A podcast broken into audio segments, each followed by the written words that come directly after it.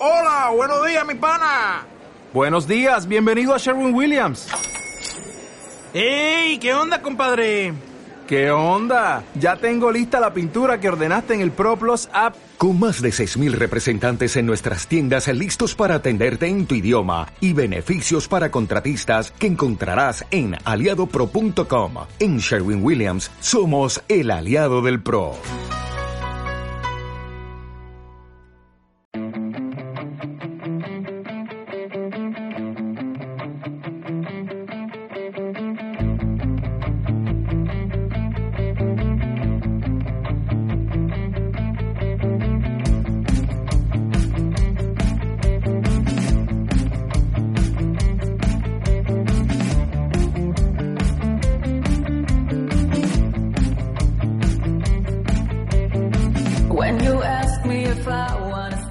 He venido a hablar.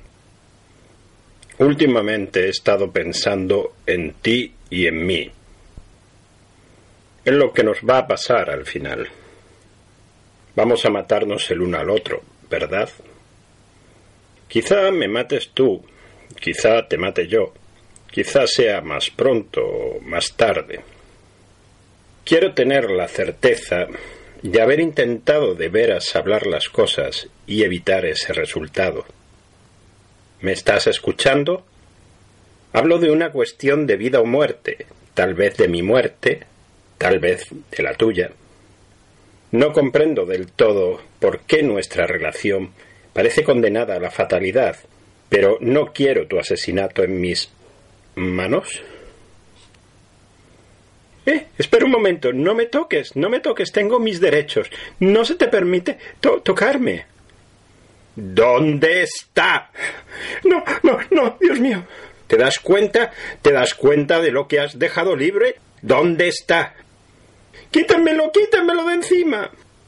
Vale, basta ya, conoces las reglas sobre el maltrato de pacientes. Si le tocas un solo cabello, Comisario, si eso es lo que le preocupa, son todos suyos, ocúpese de ellos. Y ahora, vamos a lloriqueante, voy a preguntártelo de forma educada por última vez. ¿Dónde está?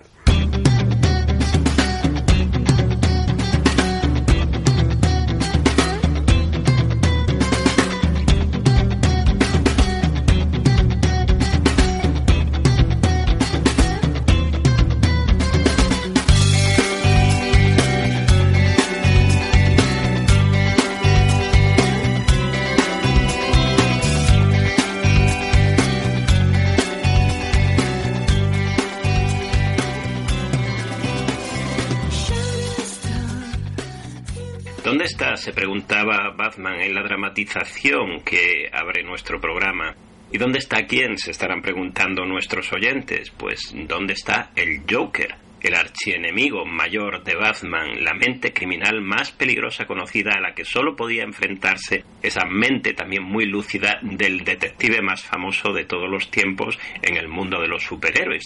Un saludo de Jesús Blanco a todos los oyentes de la viñeta hablada. Bienvenidos a este programa que hoy vamos a dedicar a la broma asesina, obra en la que Batman y el Joker mantienen un nuevo enfrentamiento, pero un enfrentamiento un tanto diferente a los que venían protagonizando a lo largo de la historia del hombre murciélago.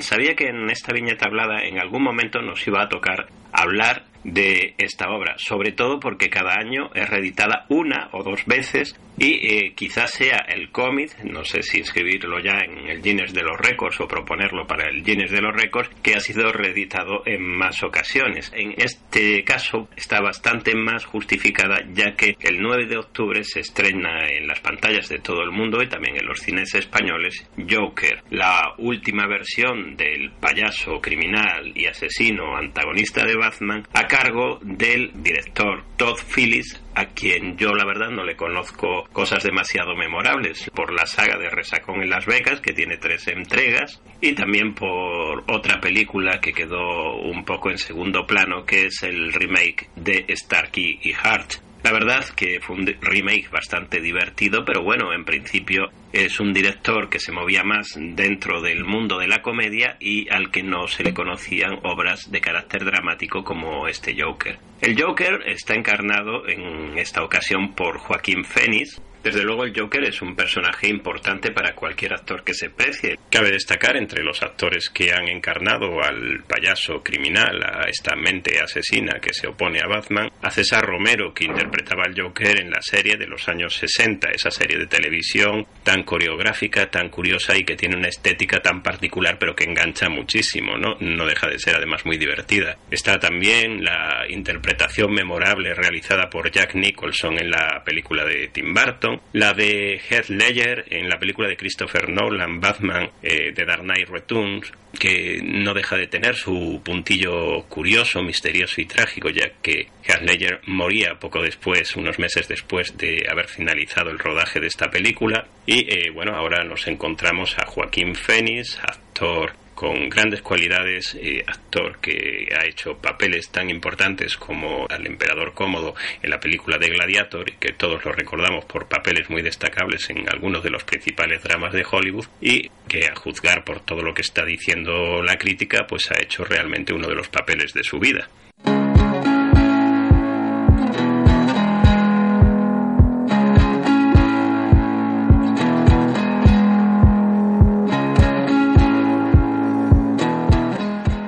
Decía, Joker tiene previsto su estreno el 9 de octubre, sin embargo, ya eh, ha podido verse esta película en algún festival de cine, en concreto en el Festival de Cine de Venecia, donde hace unas horas me enteraba de que ha sido acreedora del León de Oro y eh, que, bueno, para los críticos de cine y los grandes expertos en este certamen es el carácter crítico, políticamente incorrecto y un tanto subversivo de la película, de una película de superhéroes, un género que normalmente es muy comercial, pero que, como vemos, también puede aprovecharse con un carácter crítico, precisamente premiando ese carácter crítico, esa denuncia de el gran abismo que existe entre ricos y pobres y de esa especie de dictadura de la felicidad a la que nos tiene sometido la publicidad, y no estoy citando mis palabras, sino palabras de algunas críticas que se pueden ver en los periódicos, en la radio, en la televisión, bueno, pues le ha hecho acreedora a esta cinta, a esta película mm, protagonizada por Joaquín Fénix de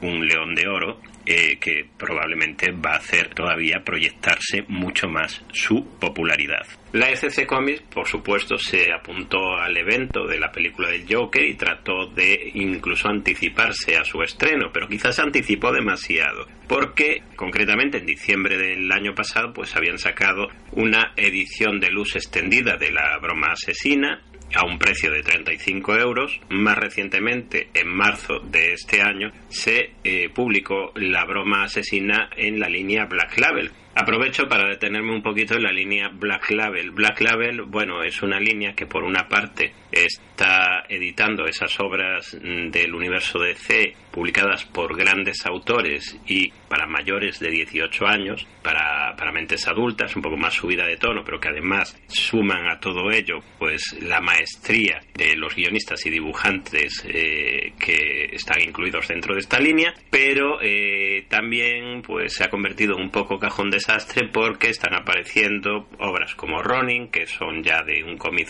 independiente, aunque publicado dentro de la DC Comics y que no tiene nada que ver con el universo DC, y también ahora las del sello Vértigo. Las del sello Vértigo, eh, que recordemos es el sello de la editora Karen Berger, dentro también de la DC Comics, donde eh, empezaron a publicar sus obras una serie de autores muy destacados, pero que también lo hacían al margen de los cánones habituales y del universo DC, y también eran historias bastante subidas de tono, de diversos géneros, pero siempre géneros un tanto pues eh, oscuros, oscuros en el sentido de que nos encontramos desde Predicador de Garcenis al Sandman que está ya dentro de los universos fantásticos eh, de Neil Gaiman a pues la patrulla condenada de Grant Morrison, que son unos superhéroes enfocados desde un punto de vista bastante más oscuro, realista y sórdido. En la broma asesina nos volvemos a encontrar además a Alan Moore, de quien ya habíamos hablado en nuestro programa dedicado eh, a Watchmen,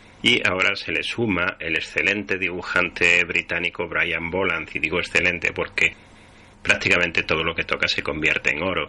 A Brian Boland se deben obras tan significativas eh, como, por ejemplo, en Classics X-Men, las historias complementarias eh, guionizadas por Chris Claremont. También con Chris Claremont había hecho Black Dragon, el dragón negro, una historia de espada y brujería ambientada en, la mitología artúrica en blanco y negro y bueno con unos dibujos realmente excelentes ¿no? que recreaban perfectamente ese universo de espada y brujería de fantasía y eh, a él se deben también colaboraciones de una alta calidad con Neil Gaiman esta broma asesina con Alan Moore y muchísimas obras memorables, pero sobre todo quizás la que tiene su sello más personal es eh, Camelot 3000, eh, una serie que recreaba también la mitología artúrica en el futuro y que tal vez algún día tengamos la oportunidad de comentar en esta viñeta hablada.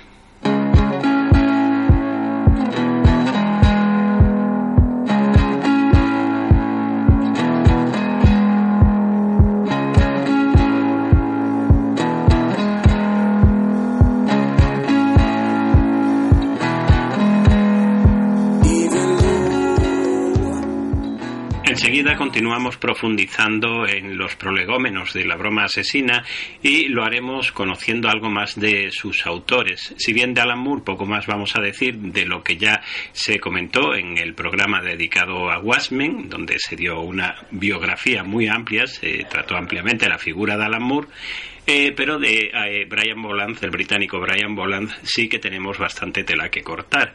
De todos modos, antes de todo ello, vamos a eh, conceder ese pequeño espacio para la nostalgia constituido por la sección que inaugurábamos en el último programa emitido de la viñeta hablada que se llama Mi primer cómic. Hoy tenemos como invitado en este espacio, recordando cuál fue el primer cómic que cayó en sus manos, al eh, periodista especializado en el mundo del misterio, Carlos Fernández, que por cierto está de enhorabuena porque hace muy poquito ha inaugurado un programa dedicado al mundo del misterio en la televisión de Galicia, un programa que se llama Milenio.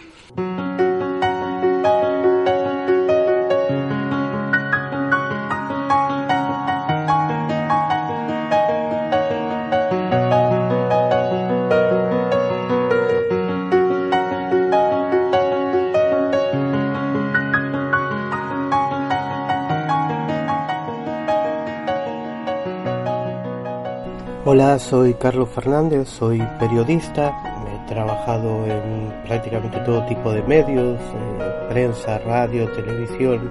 Actualmente estoy haciendo una serie para la televisión de Galicia y Jesús me pidió que le grabase un audio sobre eh, cuál fue mi, primer cómic y la verdad es que eh, no tuve que pensarlo mucho lo recuerdo perfectamente, aunque en realidad eh, hay dos cómics ¿no? que yo recuerdo de pequeño y que eh, uno de ellos no es exactamente un cómic, pero si me permiten lo cuento igual. El primero es eh, era un cómic, un cómic como lo de toda la vida, de Conan el Bárbaro. Yo por aquel entonces vivía en Buenos Aires, yo nací en Buenos Aires y y de pequeño era uno de mis cómics preferidos. Cada vez que, lo que, encontraba alguno que alguien me lo prestaba o me lo regalaba pues me lo leía. La, siempre me ha gustado. Quizá esto no, no, sé decir si me ha influido o si ya la influencia la tenía pero siempre me gustó el mundo antiguo el mundo medieval aquel mundo donde pues eh, la gente tenía muchas creencias mágicas, supersticiones, donde creían en muchos dioses. Ese mundo antiguo siempre me ha gustado, me gustaba de pequeño, donde me veían todas las películas de lo, que eran de los romanos para atrás y me, me sigue gustando hoy en día. Cada vez que voy a algún paseo o al monte o por ahí, siempre voy a ver restos de petroglifos, castros, eh, dólmenes, menires y todos restos de, de las culturas antiguas, que es un tema que me, que me gusta muchísimo.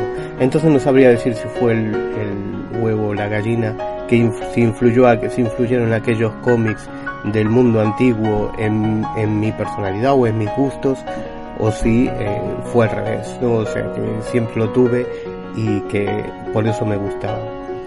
Y le decía que hay otro otro cómic que, que también me fascinaba de pequeño, pero no era exactamente en, eh, un cómic. Era una tira que eh, salía todas las, todos los días en el, en el diario Clarín de Buenos Aires, una, una tira que continuaba día a día, tenías para continuar el hilo de la historia, tenías que leerlo todos los días, y que se llamaba El regreso de Osiris.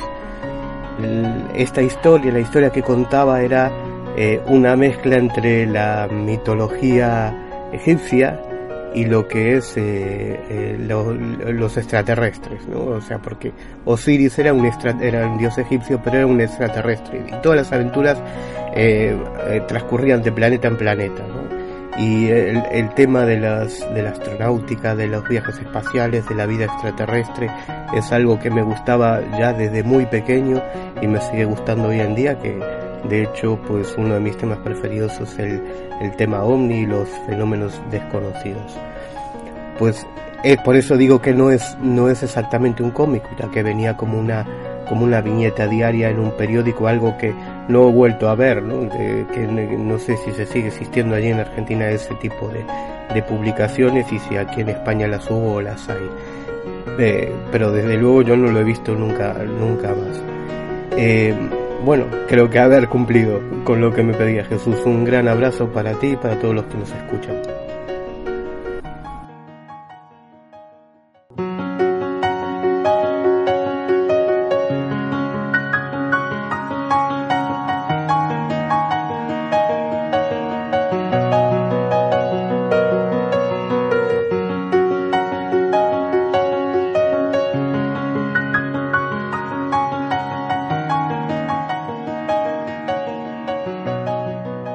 Muy interesantes esos dos primeros cómics que nos comentas, Carlos. Eh, de Conan, que te voy a decir que, que no se sepa ya. El que te gusta a ti, el que disfrutaste durante tu infancia, era el Conan clásico, el de Roy Thomas, Barry Windsor Smith y John Buscema. No sé exactamente qué tipo de edición tendría por allí, por Buenos Aires, pero bueno, aquí lo publicó durante bastante tiempo Comics Forum. Posteriormente lo reeditó otra vez Planeta, cuando ya se quedó sin el sello Forum, en una edición un tanto tanto penosilla porque, bueno, los colores no eran los clásicos, no eran los originales. Y ahora Panini, que ha eh, recuperado los derechos de Conan, al recuperarlos también Marvel, pues ha publicado dos super tomos que recopilan todo el Conan clásico. Así que, Carlos, si quieres hacerte con la obra completa del Conan de tu infancia, pues tienes una oportunidad única, ¿no? Este, este año, estos meses, ha sido reeditada en dos grandes tomos que recogen toda esa saga, la etapa de Roy Thomas al completo con John Buscema y Barry Windsor Smith, entre otros dibujantes memorables.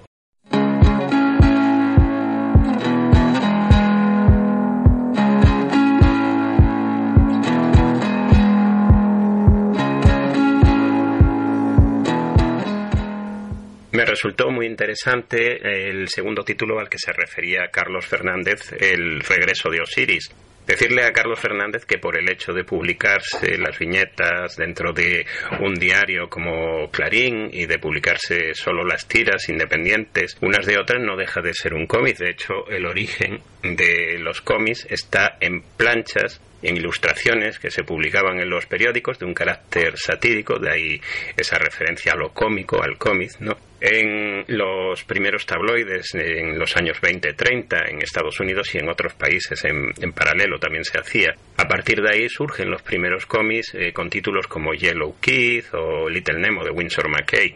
Así que no estás en un error al incluirlo en tus recuerdos como un cómic.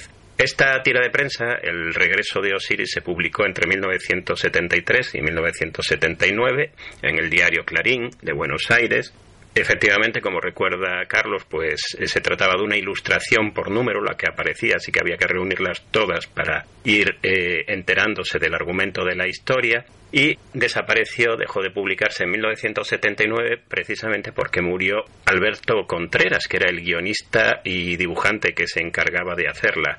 La temática es espacial, la ciencia ficción y bueno, no podemos olvidar que los años 70 eh, son una época en la que tenían un gran éxito las novelas de Isaac Asimov o de Carl Sagan, empezaban a emitirse series en la televisión como Galáctica, Estrella de Combate, aparece también por estos años Star Trek, un poquito después vendría Star Wars, hay películas como Atmósfera Cero, la protagonizaba me parece Sean Connery, donde también se recoge una ambientación parecida a este regreso de Osiris. Y eh, además a nivel histórico en 1969 el hombre acababa de llegar a la luna, un hecho que por cierto los medios de comunicación argentinos retransmitieron prestándole una gran atención, así como en, otros puntos del mundo. En nuestro país pues también tuvo un seguimiento especial. Hay una iniciativa eh, que ha puesto en marcha la revista Axon con dos X, Axon, eh, en concreto la web es axon.com.ar y luego eh, pues Osiris sería el apartado dentro de esta web que habría que buscar. Bien, pues ahí están recopilando toda la obra de Alberto Contreras para este título, para esta tira de prensa. Lo que hicieron fue primero ponerse en contacto con la familia del autor y después pedirles a los lectores que estaban interesados, a los que eran fans, no aficionados a estas historias, que fuesen haciendo sus aportaciones y sus recortes para tratar de reunir toda la obra que se publicó en su día en el diario Clarín. Mm, lo digo porque seguramente pues fans que recuerdan con cariño esta tira pueden, pueden estar interesados ¿no? en la iniciativa que sigue abierta a día de hoy y bueno a través de ella hemos podido acceder a algunos de los de los dibujos de esas historias. Al dejar de publicarse esta tira comenzó eh, otra que se llamaba El eh, Loco de Chávez era sobre un periodista y sobre las aventuras que corría en el desarrollo de su profesión. No deja de resultar curioso cómo según eh, nuestras vocaciones o nuestros intereses personales, escogemos un tipo de cómic, o a veces es al revés, a veces es un tipo de cómic el que nos elige a nosotros. En el caso de Carlos Fernández hay una relación muy clara, como él mismo dice, con ese interés por el mundo antiguo, épico, con las leyendas, los mitos y el misterio, y los dos primeros cómics que escogió cuando era niño, Conan el Bárbaro y por supuesto este regreso de Osiris. Pues muchas gracias, Carlos, por esta aportación, por acercarte a la viñeta hablada para comentarnos cuáles fueron tus primeros cómics de la infancia. Esperamos más propuestas de los oyentes.